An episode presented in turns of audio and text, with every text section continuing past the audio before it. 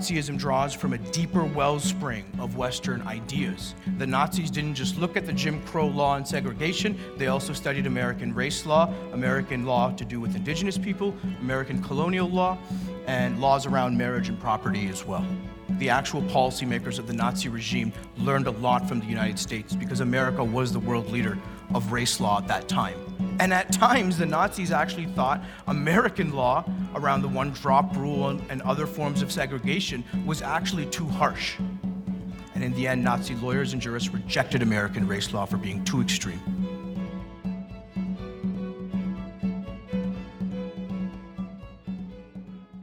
That's Omer Aziz, and this is Alternative Radio. I'm David Barsamian. This edition of AR features Omer Aziz on fascism in America. The term fascism is loosely bandied about. When most people think of it, the images that come to mind are of stormtroopers and Hitler ranting and raving. It's often automatically assumed that fascism developed in Europe in the 1920s, but it had its origins earlier in the United States. The United States was built on genocidal attacks on indigenous people, white supremacy, and enslaved black people. Actually, Hitler and the Nazis were greatly impressed and inspired by American fascism. Though the term was not used, the United States had developed a sophisticated system of aggressive nationalism, racism, and oppression. In other words, fascism. It lingers in the shadows and reappears, as is evident today. Oath Keepers, Proud Boys, and other groups are fascist. They fear social equality as a threat to patriarchal white supremacist domination. To talk about fascism in America is Omer Aziz. He's a writer, journalist, lawyer, and former foreign policy advisor in the administration of Canadian Prime Minister Justin Trudeau. He has clerked for the United Nations Special Envoy for Syria. His articles have appeared in the New York Times, The Atlantic, The Washington Post, and many other publications. He spoke at Harvard in Cambridge, Massachusetts in mid April. And now, Omer Aziz. Thank you to all of you for joining me today. You know, before I start, but I do want to answer the question of why I even pursued this project. You see, when I was growing up, I was told a lot of myths about the West that it was the bastion of the Enlightenment and the age of reason and of civilized society. And I agreed with a lot of that. I went to some of the best schools. I'm here at Harvard. But I never quite understood how it was that the West, about 90 years ago, had sent its most assimil- assimilated, its most productive minority to the gas chambers. How had that happened? How had it happened that civilized, enlightened societies like Germany and like Italy had descended into the worst forms of barbarism and savagery that we had seen? Perhaps the roots of the problem didn't start in 1930. Perhaps the roots of this ideology we call fascism went a little deeper. And perhaps it was here in America as well. But before we understand what's going on right now, I think we need to take it all the way back. I want to lay out a definition very quickly because I think this is a core point that critics will jump on. Well, Fascism is a term that everyone uses. It's used in online discourse and it's not really defined. What is fascism? I define it as a far right ideology. It's not a far left ideology, as some critics have said.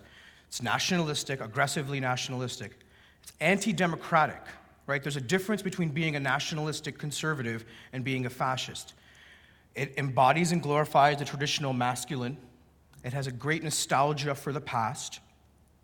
And it exercises a certain war over culture. And this is a theme that's going to come up in this presentation, and I hope in the discussion, in the ways in which fascists use culture, use art, use language to essentially dominate the polity before they take over power.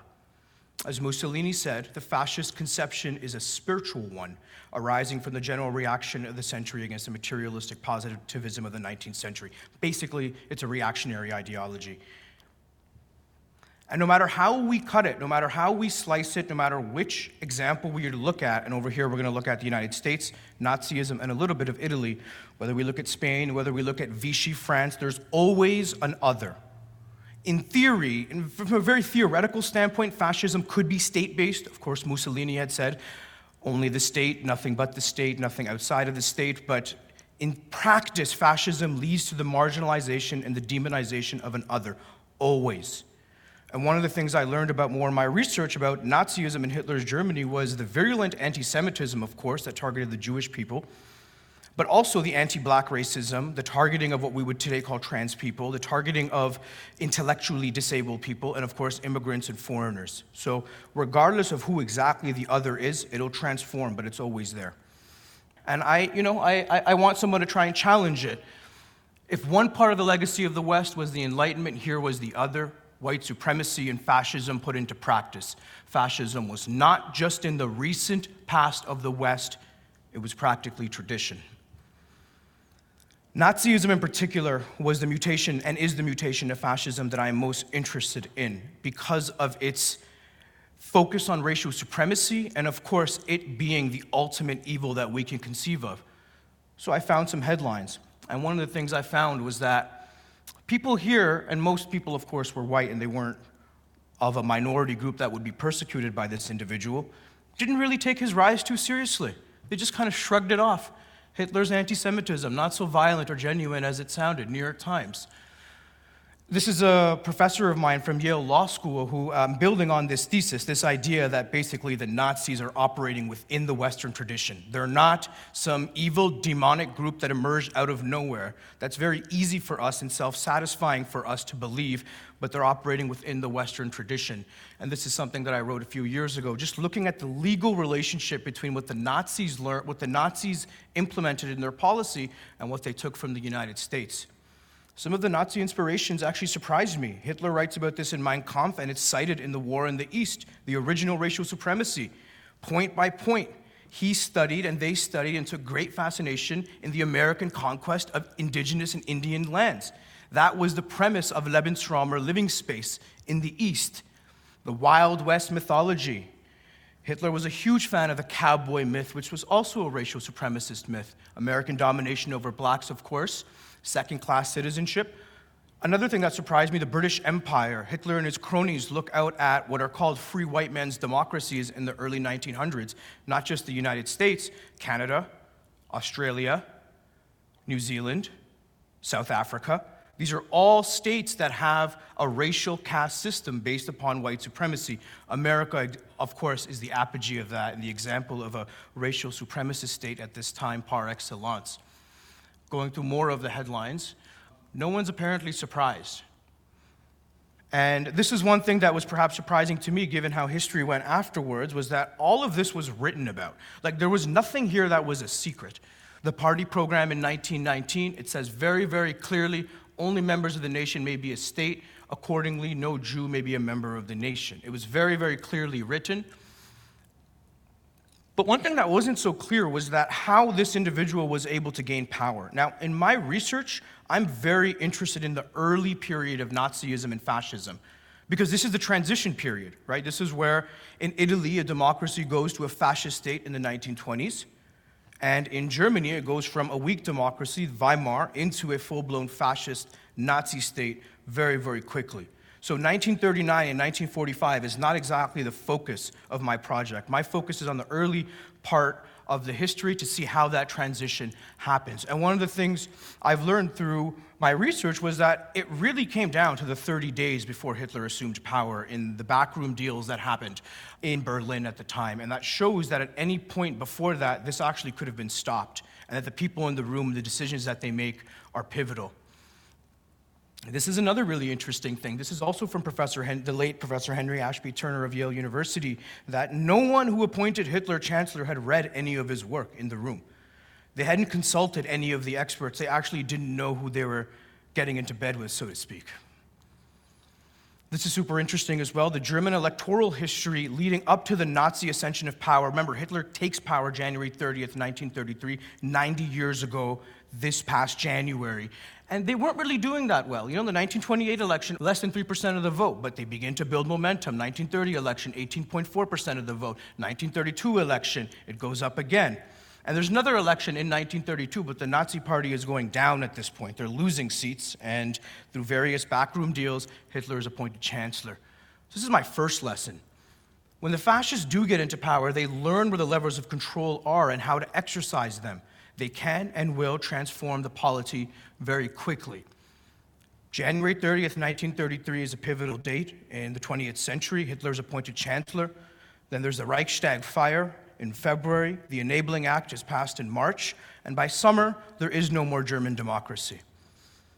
And one can argue this is a weak democracy. This was a democracy fated to fail, but I wouldn't bet too much on that argument either. Germany also had a proud tradition of not just militarism, but a legal culture as well. The, the legal German tradition went back hundreds of years. And this is why it was important, because Hitler actually didn't proclaim a new constitution. He was operating within the Weimar Constitution. But of course, Article 48 of the Weimar Constitution gives power to presidential rule by presidential decree. This is one of my core conclusions, I think, early on. I just want to state this. I was thinking about how a lot of right wing politicians, we'll come to this, they focus on the Marxists and the communists and basically a non entity. I think this is one difference between communism as an uh, idea and movement and fascism as an idea and movement. Communism launches the revolution and then it wins power. I think of Lenin and the party state. I think of 1917, whereas fascism wins power first, then it launches a revolution. It's very different, right? After Hitler's failed beer hall putsch attempt, attempt, they learned, the Nazis learned, you have to be quiet and you have to win power first. I want to go back to 1933 for a second and what the Nazis learned about America. Because the common narrative is that America went into Europe and saved Europe from Nazism and fascism, which is totally false. But going back to 1933, something very interesting happens in the Prussian ministry after Hitler's already taken power, which is that a memorandum circulates among Nazi lawyers, and what are they studying and looking at in this memorandum? They're studying American race law. And the very first thing that is cited in that memorandum and in that meeting is American race law over Jim Crow. The 1933 Prussian Memorandum lays out what would become the Nuremberg Laws, the first law less known about the flag law, which based the swastika, the national flag of Germany, and better known about the citizenship law and the blood law, essentially forbidding Jews from becoming citizens and criminalizing marriage between Jews and Germans. Very interesting encounter that happens around this time at this meeting. Dr. Mobius, who's a Nazi doctor working for the Interior Ministry, talks to State Secretary uh, Roland Freisler. He says, I'm reminded of something an American said to us recently. He explained, We do the same thing you are doing, but why do you have to say it so explicitly in your law? Freisler responded, But the Americans put it in their own laws even more explicitly. This is the, the operative passage from Mein Kampf. And what Hitler is referring to here in particular is America's racially restrictive immigration laws. As we will see, the Nazis didn't just look at the Jim Crow law and segregation, they also studied American race law, American law to do with indigenous people, American colonial law, and laws around marriage and property as well. There are so many things like this. I don't want to don't want to continue beating this point, but I think it's an important one that the actual policymakers of the Nazi regime learned a lot from the United States because America was the world leader of race law at that time. And this was a startling conclusion Professor Whitman had as well, Yale Law School. He not only found that the Nazis studied American race law, he found that the most radical Nazis were the most aggressive champions of that race law. And at times, the Nazis actually thought American law around the one drop rule and, other forms of segregation was actually too harsh you have to be reminded that the one drop rule would have classified the reason why it wasn't put into statute or into any laws or into any constitution was because, as strict as it was, as soon as that was put into legislation, many white people would be considered black. And in the end, Nazi lawyers and jurists rejected American race law for being too extreme. A little bit of history here. I think most people would know this. In 1691, Virginia adopts America's first race based and anti miscegenation statute 1791, the very first Congress and their very first immigration law passed said that only free, quote, white persons could immigrate to the United States. Alex taught us yesterday about eugenics, and eugenics wasn't just operative in music, but in basically all fields, in all fields of policy. in everything to do with the human being at the time. And of course, America was the leader in eugenics research. And the eugenics movement at this time, again, in the 1920s, leads to this Immigration Restriction Act of 19, 1924. One of the latest immigration restriction acts sets a racial restrictive quota on immigration, bans entire populations, and basically America has a racist immigration policy until all the way until 1965. The way it has racist policy with marriage all the way until Loving versus Virginia in 1967. Very, very, very late. And this is the actual bill itself. It says right up top, those that any alien other than an alien enemy being a free white person. So that's super interesting when we talk about white supremacy, right? Because often critics say, well, it's, it's just this generic, vague term, and yet there it is in the Congress, and we'll see that term comes up again and again. This Indian gentleman, in a case that has not been taught in law school, and this is a, a, a, bone I have to pick with our law professors and curriculum makers, because neither Johnson versus McIntosh, which is the major Supreme Court case that lays out the reason, the reasoning for why and how America dominated the indigenous and stole their land, not taught. And this isn't taught either. We have this gentleman, Bhagat Singh Thind, who serves in World War I. He wants to become an American citizen. And he basically says, Well, look, under the law, I'm an Aryan because I came from North India, and therefore I'm a pure blood Aryan. And this is the argument that he tries to make. And the court actually agrees with him at the lower level. They say, according to our own racist genealogy, this is not what they said exactly, but according to our own genealogy and according to our own anthropology and according to our own pseudoscience, yes, you are an Aryan. But the Supreme Court, they basically decided, well, you do not look like a white person the way we understand it, so therefore we cannot classify you as white. Um, this is actually a major problem in American race law and American history that despite white supremacy, the definition of whiteness itself is always vague and always shifting.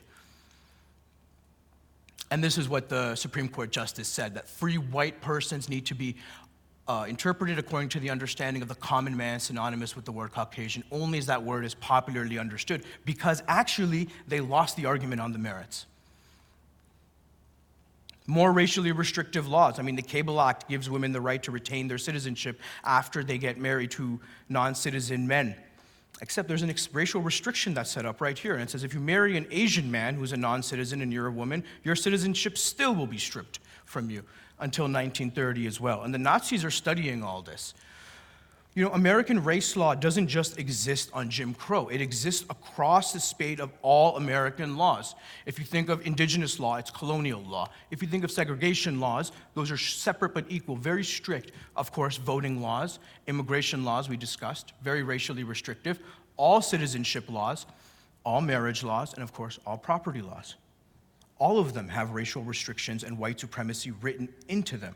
The big difference that the Nazis understood was that whereas they put it explicitly in their own laws, American judges and jurists had a way of reconciling the 14th Amendment, equality before the law, and racial white supremacy. They found what the Nazis called, quote, devious pathways. They found ways, as you know, you, those of us who are lawyers, we know you can get around anything, but um, they found actual interpretive, methodological ways to get around the principle of equality to the point where it really didn't matter. I, I have to quote here uh, John Marshall Harlan, his famous dissent, where he says, Our Constitution is colorblind and neither knows nor tolerates classes among citizens. In respect of civil rights, all citizens are equal before the law. It's a famous passage that's quoted often in law school. I view it as an aspirational statement that clearly had no basis in reality at the time. The 13th, 14th, and 15th Amendments expand equality, of course, but as we'll see, you know, the original Constitution had white supremacy written right into it. And the Nazis understood this. They cited all kinds of American law. And I view this as the core tension in my work here the tension between these two ideas the emancipatory universal idea and the race based white supremacist idea. Constitution of the United States, again, much of this is probably familiar to people, but of course, the Electoral College is based on white supremacy and protecting slaveholders former professor of mine, Akhil Reed Amar, has very uh, persuasively argued this, and others, the Fugitive Slave Clause, the Slave Trade Clause, which bans Congress from restricting the international slave trade for 20 years. I mean, these guys really went all the way. And ultimately, what this does is it tilts the power of American democracy into the hands of an enslavers, enslavers oligarchy. And this is provo- another provocation I do want to throw out, Can I welcome any questions on this or any comments on this on whether the white South could be considered fascist. And my argument here is if it seems to have fascist white supremacist laws and it talks like a fascist and a white supremacist, it might be a fascist and white supremacist. Down in the South, we all know this. I was just in Georgia recently. I was in Savannah, Georgia, actually, a beautiful city. And right there is a huge Civil War monument and one of the things I was struck by, and commentators note this, is just the, gr- the grandness of the monument. It wasn't even to a particular individual, it was just to the Confederates, and the thing just kept going up. And I thought, this is, of course, a form, to me, I thought fascism right away. So, of course, we, there's other citizenship laws here. Basically, America creates an entirely new citizenship uh, regime as it conquers Puerto Rico, as it conquers the Philippines. It creates second class citizen, citizenship, third class citizenship for black people, Native Americans, Puerto Ricans, Filipinos, and all the colonial subjects. Point that I do want to emphasize is that the anti Jewish, anti Semitic policy of the Nazis doesn't exist in a vacuum. And I mention this because I was at a talk with the former Attorney General, Mr. Jeffrey Rosen and it was a talk on anti Semitism, even though I wanted to ask him about January 6th, because, which we'll get to, because he was the attorney general at the time. But everyone seemed to just be obtuse to the fact that the president of the United States had said there were very fine people on both sides regarding neo Nazis, and that there was a longer history here of anti Semitism and anti Jewish policy that doesn't begin 20 years ago or 30 years ago. Again, the conversation I felt was very myopic. So, conspiracy theory, of course, is tied to anti Semitism, that a small population controls the world in media and finance, etc. Tropes of Jewish success. Jews were less than 0.75% of the German population in 1933. So that was something that was surprising to me as well, that there were roughly, according to the US Holocaust Museum, only roughly around 500,000 Jews living in Germany around the time Hitler ascended to power. So being small in number really doesn't matter to the white supremacists. And of course, the uncomfortable fact, going back to my original question of how the West had descended into such savagery and barbarism, is 2,000 years of anti Semitism repeated at the pulpit day after day, week after week, for centuries and for millennia, repeating the worst tropes of Jewish, uh, anti Jewish uh, hatred for centuries. And this was in the cultural, intellectual soil of Germany when Hitler assumes power.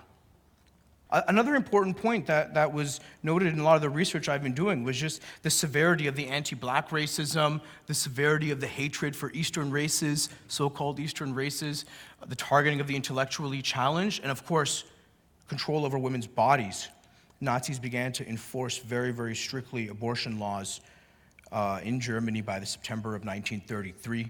Some judges would make exceptions later on for minority women, Jewish women, but it was part of their policy, their family planning policy, their, their policy of control over the state. You must control women's bodies. And this is a recurring theme that the fascists always, always will return to. And of course, the sterilization policy. A lot of this, a lot of this was taken directly from the United States. I want to emphasize this point as well because some might ask why I'm again studying this and emphasizing it. I want to start looking at the ideas of 1933 and how those policies morph over time, right? It, the, the policy of the Nazi Party is not extermination in 1933. That's just not factually true. It is deportation, it is segregation, it is exclusion, it is all these other things. But there's a path dependence here, right? We begin by marginalizing a minority, dehumanizing them over and over again in the press. Then we talk about violence against them. Then we can segregate them very nearly it leads in all fascist reg- regimes to the worst possible outcome, and in this case was, of course, the Shoah. This is the, the mechanisms that I'm working on from ideas to action to political momentum to policy, and the idea that policy can and will radicalize and harden over time. So, once again, to repeat, Nazism draws from a deeper wellspring of Western ideas, and they keep coming up the rejection of progress, rejection of exchange of ideas, belief in one man rule representing the pure race, racism and anti Semitism, and of course, xenophobia. The Nazis were operating within the Western tradition. It's why their party structure may have gone away, but their ideas have not. Just some factual reminders that before the Nazis came to power, 28 US states passed sterilization laws. Before the Nazis had come to power, more than 15,000 people sterilized in the first wave of this, by the way. Swiss sterilization laws also existed in Nordic countries like Denmark, Norway, um, Switzerland as well. Of course, the literacy test, another racial restriction introduced into the emancipatory idea of American law. Something very interesting about the literacy, literacy test, which we think of as exclusively a post Civil War implementation in the South, was that it actually started in the North, in Connecticut and in Massachusetts, as a way to racially restrict immigration without explicitly saying so. Right? So, this is how you ensure Irish and Italians and others cannot come to your state by introducing a literacy test. And of course, the literacy test from the 1850s then is considered very, very popular uh, in the South and is introduced in a number of states to disenfranchise black people. 30 American states banned mixed marriages before the Nazis came into power, and criminalization of marriage in legal history is very, very rare. So I kind of want to go to this now, because I don't have that much time, but I do want to note how Harvard was complicit in Nazism and in fascism.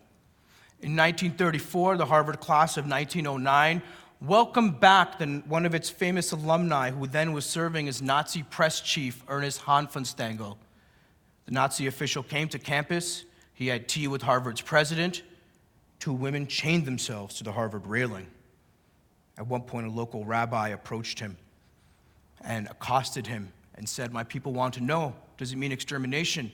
Hanfstaengl replied coldly, I'm on vacation. I'm with my old friends. And this reminds me of the many dignitaries and war criminals and various associates of war criminals who pass through elite institutions and everyone just claps and no one asks them a single difficult question. Harvard Crimson denounced the anti-protest, uh, anti-Nazi protests as childish. And even up until 2005, you see in the Harvard Crimson rationalizations for this, justifications for this. Well, Harvard never explicitly condoned Nazism, but it subscribed to the genteel anti Semitism that pervaded the elite institutions of the country in the early years of the 20th century. This is from the Third Reich in the Ivory Tower, and those who are interested can read more about it. But I thought that it was particularly disgusting that the Crimson also called for an honorary degree to be given to the individual. The dean of the Harvard Law School, as well, very famous individual in the legal academy named Dean Roscoe Pound, big fan of Adolf Hitler and also thinks Hitler should be given an honorary degree. So the point here is the smartest people in the smartest institution where we are sitting as well didn't see it as a problem, right?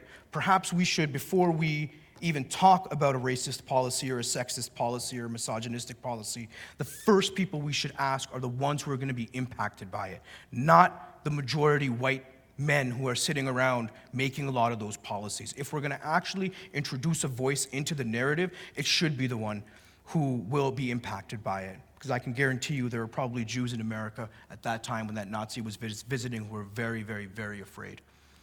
Lesson number two platforming the, the far right legitimizes them. Ideas and movements are given credibility, they're given credence, they're given shine by proximity to elite institutions.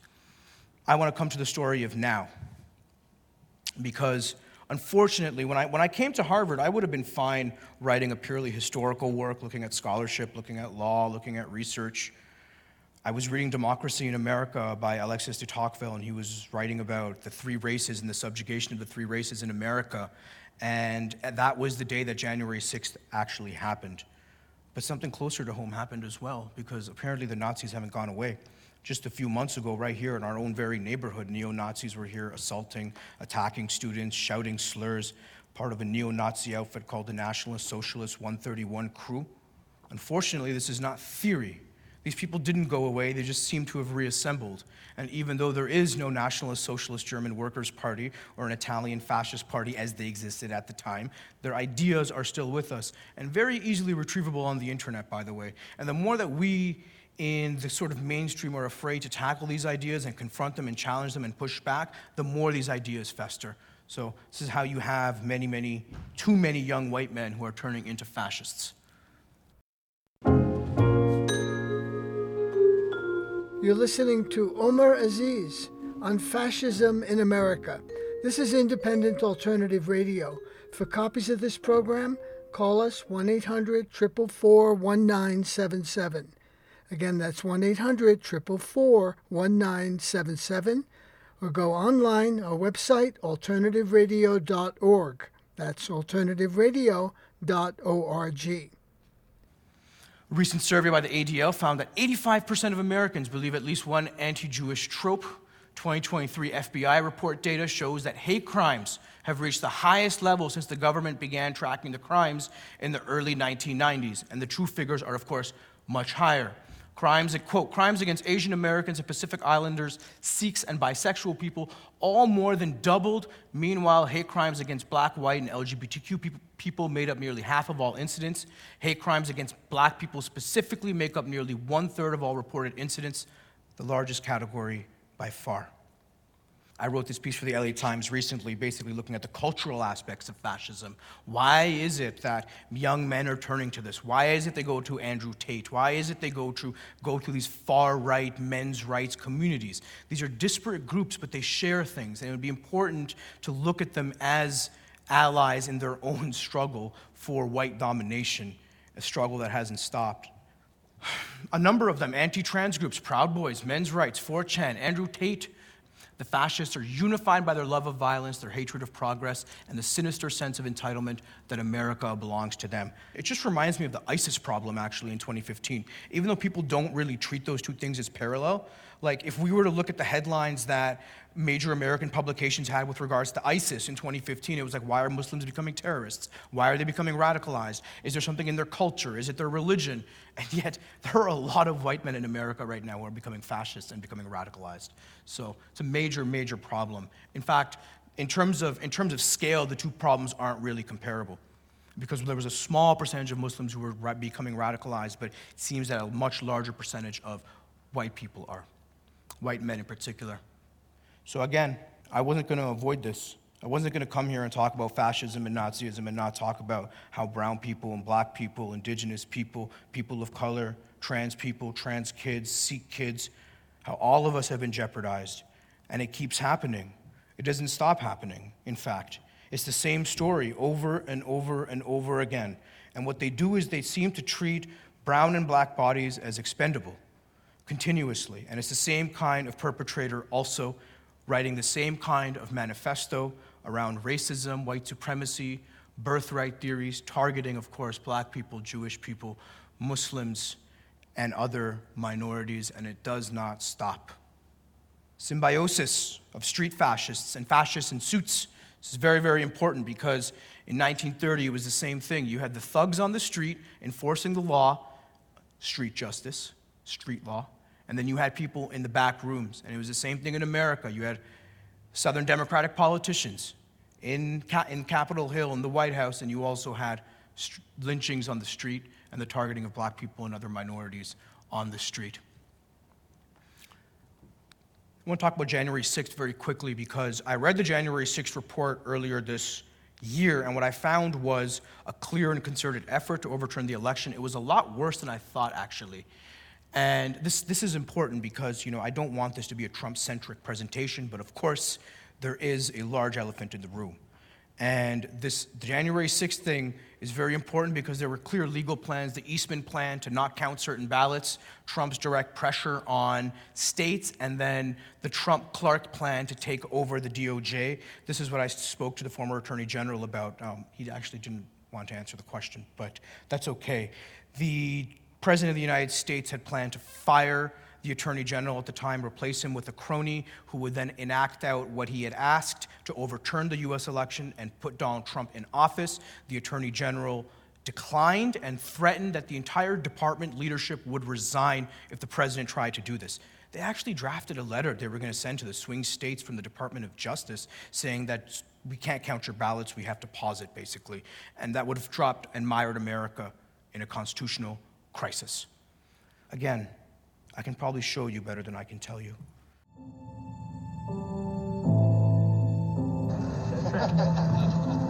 I hope Mike is going to do the right thing. I hope so. I hope so. Because if Mike Pence does the right thing, we win the election. All Vice President Pence has to do is send it back to the states to recertify and we become president, and you are the happiest people.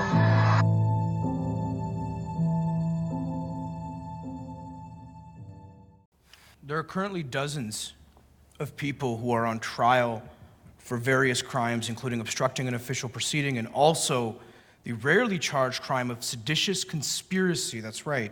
Earlier this year, uh, Oath Keeper leaders Elmer Stewart Rhodes, who himself is a far right fascist who actually graduated from Yale Law School, the same place I went to a few years before. Uh, I hope all of them go to jail for the great disgrace that they brought to this country and for their supporters' disregard for all the rest of us. But I don't think that just simply enforcing the law and throwing them all in jail is going to be enough. It's an important quote because of who it comes from. You know, this is not coming from Bernie Sanders or AOC or someone that you'd expect on the left, right? This is coming from the chairman of the Joint Chiefs of Staff. Coming from the top military advisor in the White House to President Trump and to President Biden. It's quite worrying when he looks out at January 6th and he says, This reminds him of the brown shirts and it is a Reichstag moment, referring, of course, to the Reichstag fire and the Nazi control of the regime. I'm not a fatalist. I don't believe we're destined to repeat the past. I don't believe that we are destined to end up in a fascist country or fascist regime. But I do think right now we're living in a pivotal moment where it could go either way. The fate of democracy could actually go either way.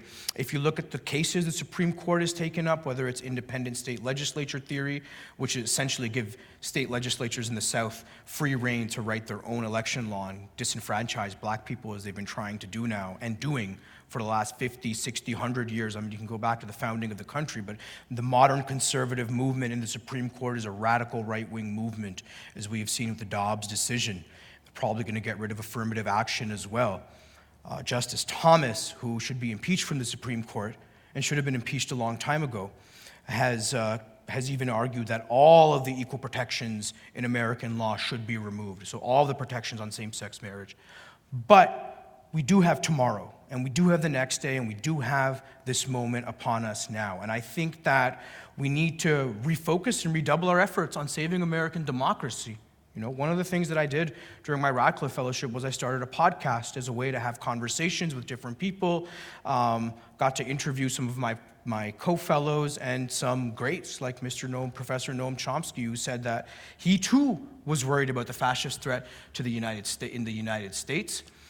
Why does QAnon get large scale social support? Why do people join these movements? These are important questions, and I think if you look back at the origins, what you find is a substantial breakdown of the social order. And in fact, there was someone he was more afraid of. Fear actually isn't the right emotion. But there was someone he was more worried about, and that I am more worried about than Donald J. Trump, and that is the current governor of Florida current governor of Florida does espouse a white nationalist message. He does espouse a cultural, a position of cultural war. He does espouse a position of targeting the most vulnerable population in America, which is trans children right now. He does espouse militarism. He does espouse many of the themes and the ideas that I've seen coming up. The saving grace of Trump is that he's a clown. This man went to Yale and Harvard. I'm going to have interviews with various leaders, activists, members of Congress, their staff, to try and get like the best ideas that we can get on how do you actually save American democracy. And there's some like legislative things, you know, expanding voting rights, that's super important. I think campaign finance reform is super important because otherwise America will always be beholden to private interests. Antitrust enforcement, really important. We're seeing this right now in the monopolization space and tech space. Transparency laws, I think we need to rebuild public trust between people and the government after 20 years of war and lies. It's very, very important. Those of us who have been dealing with, you know, we have research assistants, young people. We know that young people right now are extremely distrustful of government and of policy and of any kind of institutional leader. So transparency laws would help with that, maybe banning the practice of Congress, Congress people trading stocks, which they do often on inside information. And again, creating the sense that America is for everyone. I do think the last point is the most important one, and I'm in a room full of scholars and artists and scientists and writers. And I think that we and lawyers, we must win the battle of ideas. It's not simply enough for us to say, you know, such and such is an abhorrent view when those views come up and people share them and they keep them private and they come up in, in parties and social situations often. When Trump was elected, I actually did a felt really guilty because as outspoken as I felt I had been, there were many times when I was in certain rooms where I was quiet, where something was said, and again, it's maybe like just 10% racist, you know? It's not fully. No one is ever gonna be like full on neo Nazi in your face, but you sh- we should be able to get signs, you know? When someone is talking about the Jews a little bit too much, like, you, at this point in our society, any kind of silence, I think, is complicity, private or public. Enforcing the law, of course, again, coming back to this, I think we need new narratives, we need newer histories. Our law schools need to teach accurate, accurately in other cases, not just the usual cases, and we need to really reform our pedagogy. Um, we need to reform our pedagogy to ensure that people are actually learning true history and our values are being passed on. Finally, in a room full of writers, I want to say this we must, we must, we must focus on the language. There's a great war going on over the language right now, whether it's the word woke, they attack us for being woke, which is just, you know, a term that means you basically you support racial equality and gender equality, right? If that's what being woke is, we should all be woke and awake, right? If you think of the great battles over trans rights, I mean, it's really not a battle, it's an assault by the state and certain politicians. Th- that's also a war over language. Language is going to come up again and again and again in how we define things. And one of the most insidious and dangerous things I learned in my research on Nazi Germany was the way in which propaganda, the leadership, Joseph Goebbels, how they subtly began changing the language. Subtly. It was like over time, like a word would change. You know, pseudonyms would be introduced, uh, vague terms would be introduced. You know, an evacuation, when it means it's a deportation camp uh, a labor camp to refer to an extermination camp. And there's a great book called LTI by a Jewish writer, German Jewish writer from the 1930s, Victor Klemperer, who talked and traced in his diary the ways in which language changed very subtly to the point where one day you wake up a decade later and you don't even have the language to argue for your own liberation. Now, that's a point where it's too late. So I would say those of us who are stewards of language and use tools of language, who are writers, even for artists, visual artists, engineers, language is imperative and important to save because there is an assault on language. And the minute we lose that, we've lost a core tool of ours. I'm Omer Aziz. Thank you for joining me today for this presentation, Fascism in America. I look forward to hearing your questions. Thank you. Thank you, Aziz. Uh, we have lots of questions. So the first one is Halting this wave of fascism is fundamental, as history shows clearly where it ends. Some propose tackling the roots by fighting inequality and poverty and ensuring that no one is left behind. Can you give an example of a country that is already doing this or has done this successfully? I mean, I think the welfare state where I grew up in Canada was interesting because, you know, one of the things I've, like, just having public, good public schools and having good public health care, I think can save people from falling into certain traps.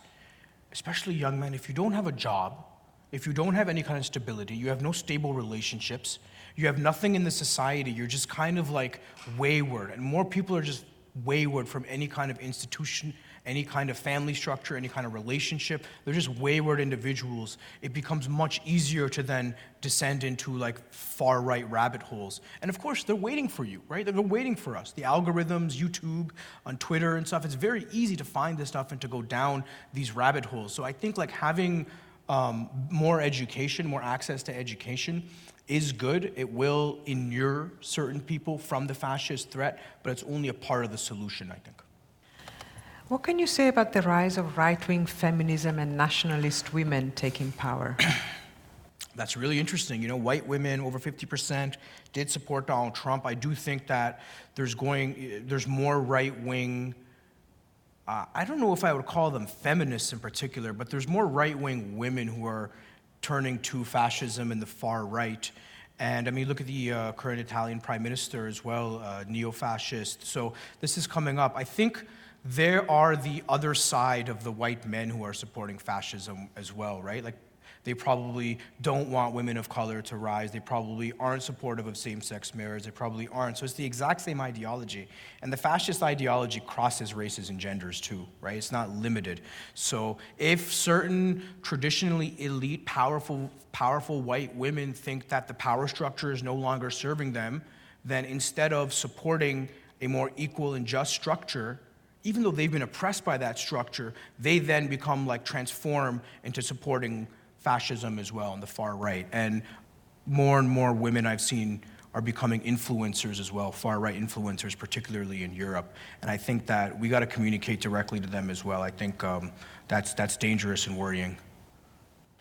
And touching on another point here, can we speak uh, more to the role of technology in hmm. supporting the cultural aspects of fascism and organizing? Are tech companies complicit?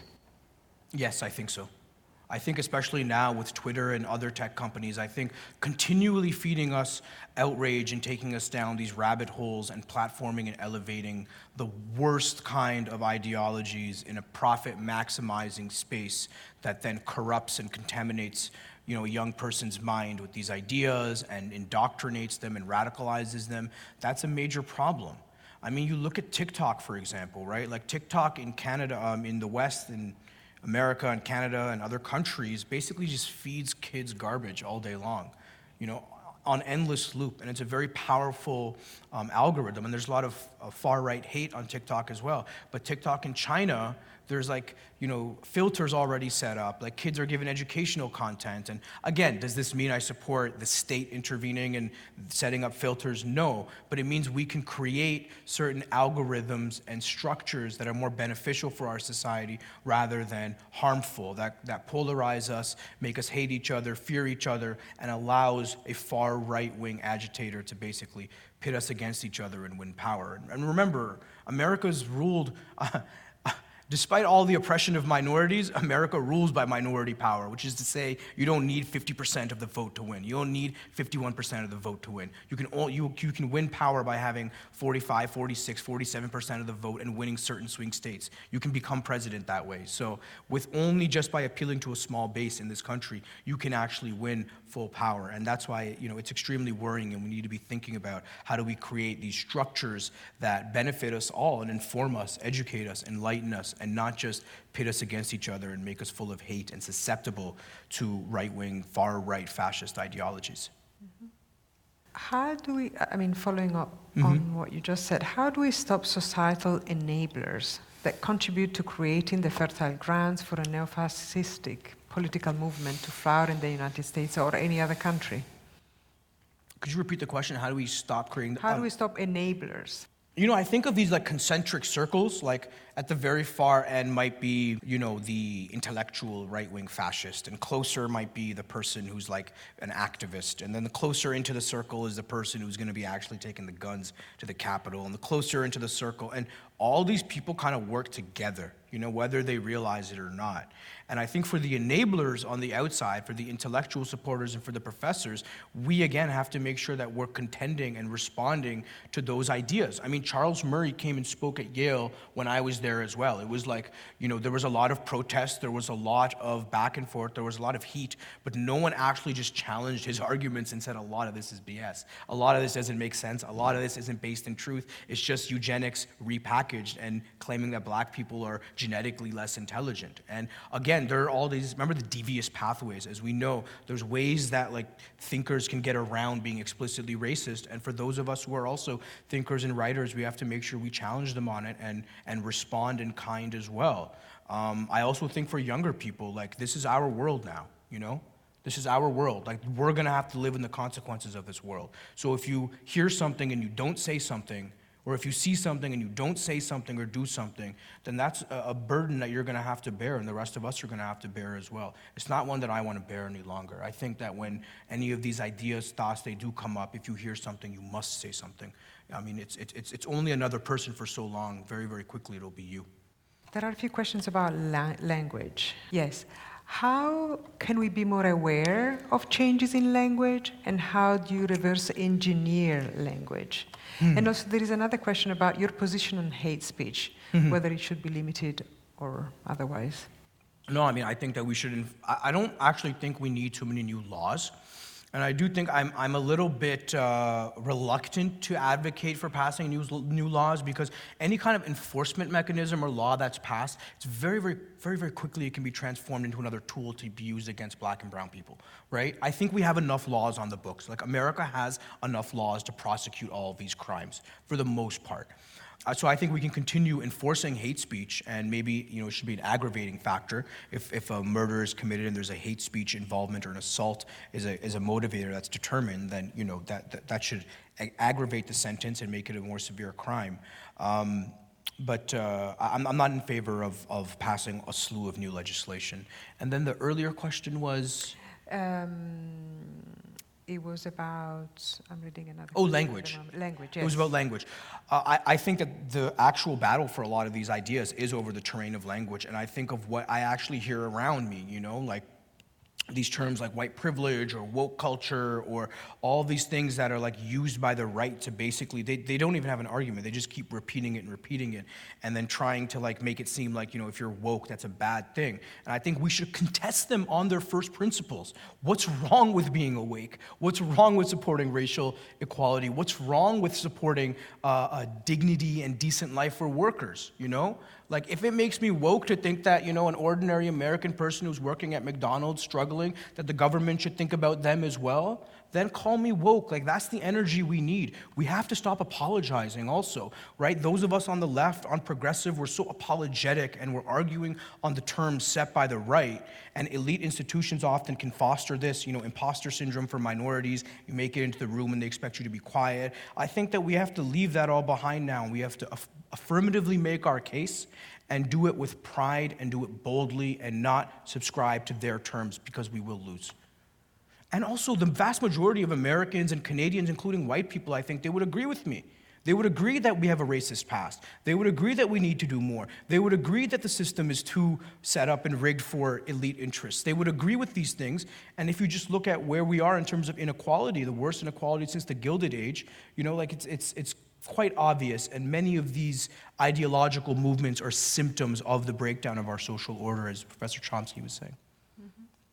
One last question, which is on the personal side. How did you go from writing a memoir, how and why, to a historical nonfiction project like the one you've described? Yeah, yeah. A, I wanted something just like the memoir was so personal and required such a personal excavation of like memories and, and, and incidents in the past and anecdotes that I really wanted to go in a completely different direction with this book. There might be some memoiristic elements, some reporting pieces where I had where I do introduce uh, the I, but for the most part, this is a work on like ideas and reporting and just like looking at how we have descended into this into this moment. Uh, I find the ideas part quite invigorating.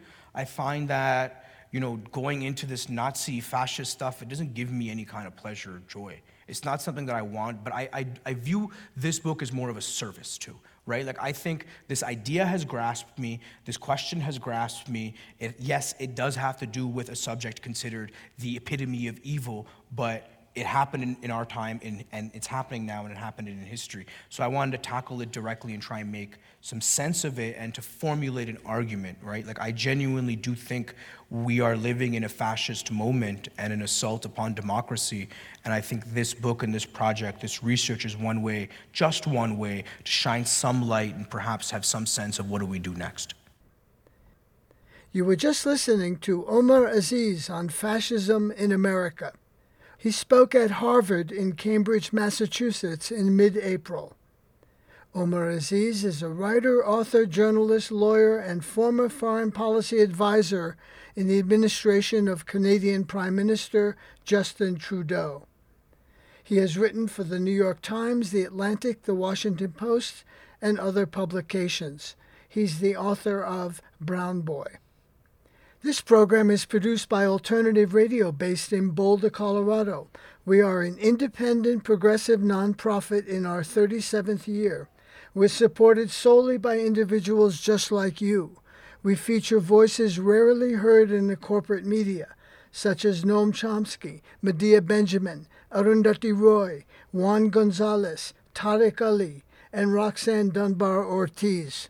To access our complete audio and book catalog, just go to our website, alternativeradio.org. Again, our website where we are podcasting, alternativeradio.org. For copies of today's program, Omer Aziz on Fascism in America, and for Noam Chomsky's book, Notes on Resistance, just give us a call, 1 800 444 1977. That's 1 800 444 1977 or online our website alternativeradio.org. Printed transcripts, PDFs, and MP3s of this program are free of charge. Just call us at 1 800 444 1977. Special thanks to the Harvard Radcliffe Institute. Joe Ritchie is our general manager and editor. I'm David Barsamian. Thank you for listening. We go out with Billy Bragg singing Woody Guthrie's All You Fascists Are Bound to Lose. Be surprised. All you fascists are bound to lose. People around here are getting organized. And all you fascists are bound to lose. Every color marching side by side. All you fascists are bound. Marching across the fields where a million fascists died. And all you fascists are bound to lose. All you fascists